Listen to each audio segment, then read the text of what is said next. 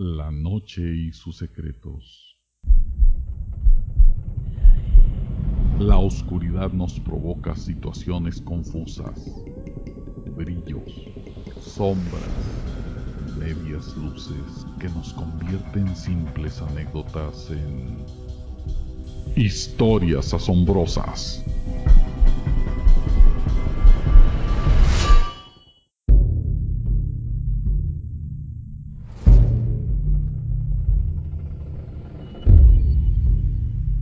Hola, ¿qué tal? Soy Fer Cervantes, gracias por darle play al podcast de historias asombrosas, este que es nuestro episodio número uno, lo cual realmente eh, pues hago con mucho cariño para todos los seguidores de la página de historias asombrosas de Facebook. Y bueno, pues estamos aquí con este nuevo experimento de cuentos, de historias que algunas veces pueden ser de suspenso, otras de historias de vida, tal vez algunas graciosas, pero que a final de cuentas eso no las hace menos asombrosas. Todos los jueves tendremos nuestro podcast y te espero cada semana. Eh, realmente nos puedes seguir en este podcast, en la página, como te decía, de Facebook, que tal vez nos estás escuchando ahí, a través de Historias Asombrosas MX en Facebook y eh, todo junto, ya lo sabes. O bien también a través de Spotify. Y algo muy importante, ahora tú y yo somos cómplices y te voy a agradecer que puedas compartir con tus amigos este podcast, que le des me gusta, que me dejes tu comentario. Créeme que lo voy a apreciar demasiado, un aprecio verdaderamente muy grande porque es un proyecto en el que eh, quiere decir que tú estás interesado y que yo lo que estoy haciendo pues es eh, importante y que, que en tu vida y que lo estás escuchando y que te gusta lo que hago y eres muy importante para este proyecto porque no sé si te ha sucedido, pero de pronto hay momentos en el día a día que pareciera que nadie nos ve. Incluso, a mí en lo personal me ha sucedido que en alguna reunión entre amigos, eh, tal vez cuentas una anécdota, cuentas algún chiste, estás platicando con los demás, pero de pronto por el arrebato del momento nadie te presta atención y pues la reunión fluye finalmente no es algo que sea preocupante porque, bueno, hay momentos en que no te prestan la situación, eh, no se presta que te presten la atención o simple y sencillamente la recuperas eh, después de pasar unos minutos o de alguna situación en la que todos se distraen. Pero imagínate que nadie en realidad te viera, que nadie te escuchara, que pudiera ser invisible para los demás. Eso. Eso sí sería una historia asombrosa. El psiquiatra vestía de azul, el color del desánimo, lo cual armonizaba con el talante de Merguzón. ¿Es usted el señor? Merguzón. Floyd Merguzón. Claro, señor. Merguzón, Merguzón. Pase al consultorio. Era un consultorio elegante, lleno de negras y elegantes sillas que tenían la textura del abdomen de un lagarto. Las paredes estaban decoradas con cuadros de color explosivo. Sobre el gran escritorio de nogal descansaba una escultura metálica. Y estaba el diván, naturalmente igual que en las películas. Era de color marrón, achocolatado, con pequeños cojines en cada extremo. Parecía como si uno pudiera tenderse en él y desaparecer en esa blandura. Sin embargo, se sentaron en sillas, el psiquiatra a su lado de la mesa y Merguson en el lado del paciente. El psiquiatra era un hombre de aspecto juvenil con algunas canas distinguidas y prematuras en las sienes. Respondía muy bien al tipo del profesional inteligente. Bien. ¿Cuál es exactamente su problema? Merguson jugó nerviosamente con los dedos, se pasó la lengua por los labios y desvió la mirada. Vamos, vamos. Usted ha venido aquí en busca de ayuda, así que empecemos. De acuerdo, dijo Merguson cautamente. Nadie me toma en serio. Hábleme de ello. Nadie me escucha. Y ya no puedo soportarlo ni un momento más. Tengo la sensación de que voy a estallar si no me ayudan. A veces solo deseo ponerme a gritar. ¡Escúchenme! ¡Escúchenme! Merguzón se inclinó hacia adelante y dijo en tono confidencial. Creo que en realidad se trata de una enfermedad. Sí, ya sé que parece absurdo, pero creo que es eso y que me estoy acercando a la etapa final de la dolencia.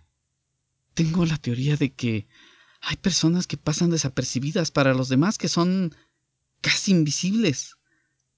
Hay en ellos algo genéticamente equivocado responsable de que los demás les hagan caso omiso. Como si tuvieran en su interior un relojito, y cuanto más se aproxima la manecilla a la hora decisiva, menos caso les hace el prójimo. Siempre he tenido el problema de ser tímido e introvertido. Y esa es la primera señal de la enfermedad. O te la quitas de encima cuando eres joven o ya no haces... ya no lo haces nunca. Si no lo haces, crece como un tumor canceroso y acaba consumiéndote. En mi caso, el problema empeora cada año. Y últimamente es peor a cada momento. Antes mi esposa me decía que todo esto estaba solo en mi cabeza. Pero ahora ya no se molesta en decírmelo.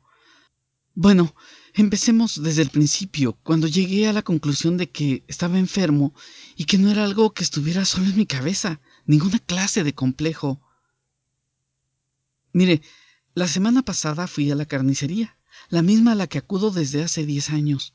Nunca ha existido familiaridad entre el carnicero y yo. La verdad es que no he tenido familiaridad con nadie salvo con mi mujer.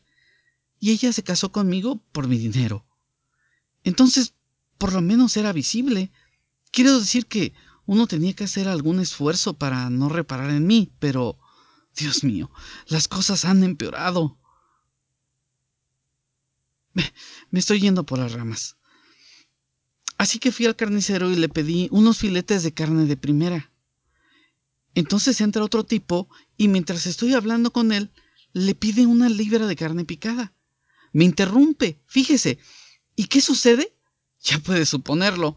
El carnicero empieza a darle a él su pedido, al tipo. Envuelve una libra de carne picada y se la sirve. Le pregunto por mi pedido y me contesta, oh sí, se me había olvidado. Merguson encendió un cigarrillo, aspiró una larga bocanada y la sostuvo entre sus dedos temblorosos. Créame, sirvió a otras tres personas antes de atenderme a mí, y cuando al fin lo hizo, se equivocó. Tuve que decirle lo que quería por lo menos tres veces. Es más de lo que puedo soportar, doctor. Un día tras otro sin que la gente repare en mí y empeora cada vez más. Ayer fui al cine y al ir a sacar la entrada sucedió aquello. Quiero decir que desaparecí por completo. Me hice transparente, invisible. ¿Cómo se lo digo? Era. Era la primera vez que me ocurría hasta ese extremo. El tipo de la taquilla estaba ahí sentado como si viera a través de mí. Volví a pedir una entrada. No reaccionó. Estaba enfadado de veras y me dirigí a la puerta. Ya había tenido bastantes preocupaciones para que ni siquiera pudiera darme un respiro, ir a ver una película y relajarme. Pensé que le daría una lección y entraría sin más en la sala. Entonces me vendería a la localidad. Nadie trató de detenerme. Nadie pareció saber que yo estaba allí. Ni siquiera me molesté en comprar algo en el kiosco. De todos modos, nadie me habría servido. Bien, esa fue la primera de mis desapariciones totales.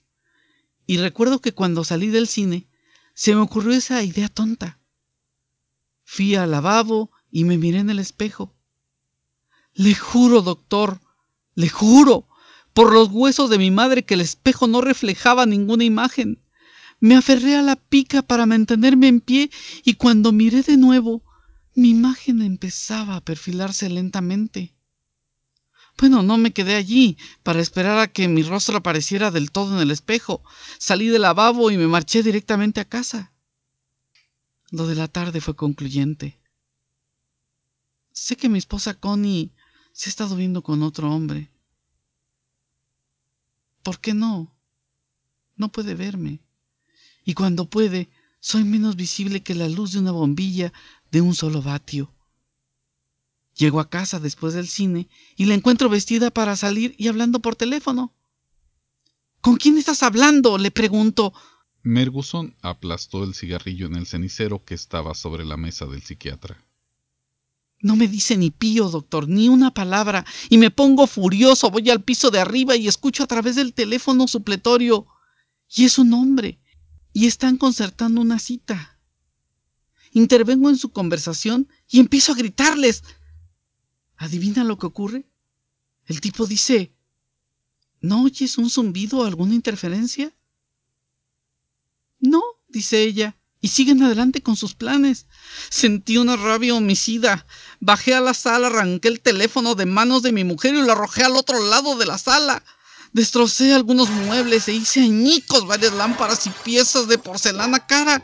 En fin, dejé la sala hecho un desastre. Entonces ella se puso a gritar, doctor. Gritó de veras, créanme. Pero entonces dijo algo que es el motivo de que esté aquí. Dios mío, exclamó. Fantasmas, fantasmas en esta casa.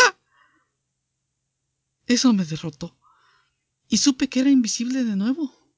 Subí arriba y me miré en el espejo del baño. En efecto, no reflejaba nada. Entonces esperé a ser visible de nuevo y llamé a su secretaria.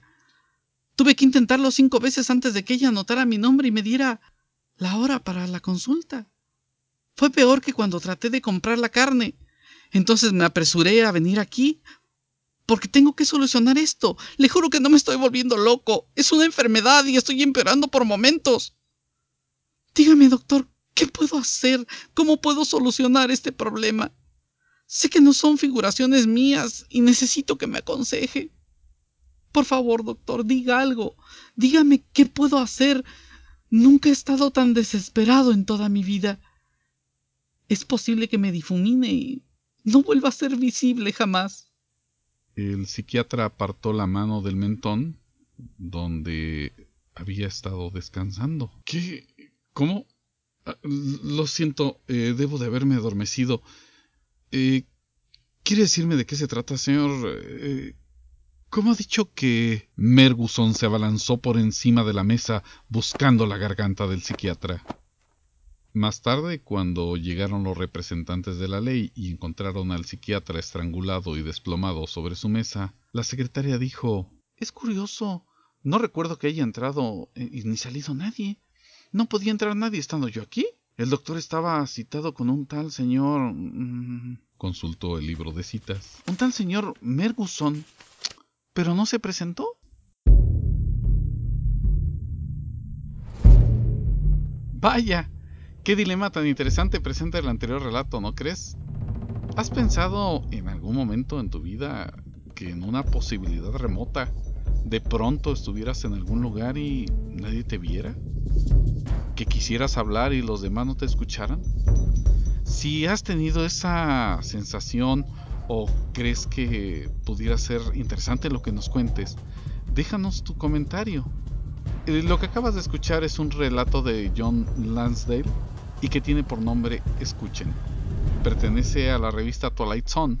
Sí, esa misma que dio origen a aquella famosa serie de la Dimensión Desconocida que fue muy que se hizo principalmente en los 60 después a mediados de los 80 y que si mal no recuerdo hubo dos películas. Vaya historia asombrosa. Recuerda que te voy a agradecer que compartas el podcast, nos comentes y des me gusta para saber si existes. Ah, y la próxima vez que sientas que no te prestan la atención o que alguien no te escucha, recuerda revisar si eres material. No voy a ser posible que comiences a desaparecer. Sin más, gracias por escucharme. Soy Fer Cervantes, buenas noches y asombrosos sueños.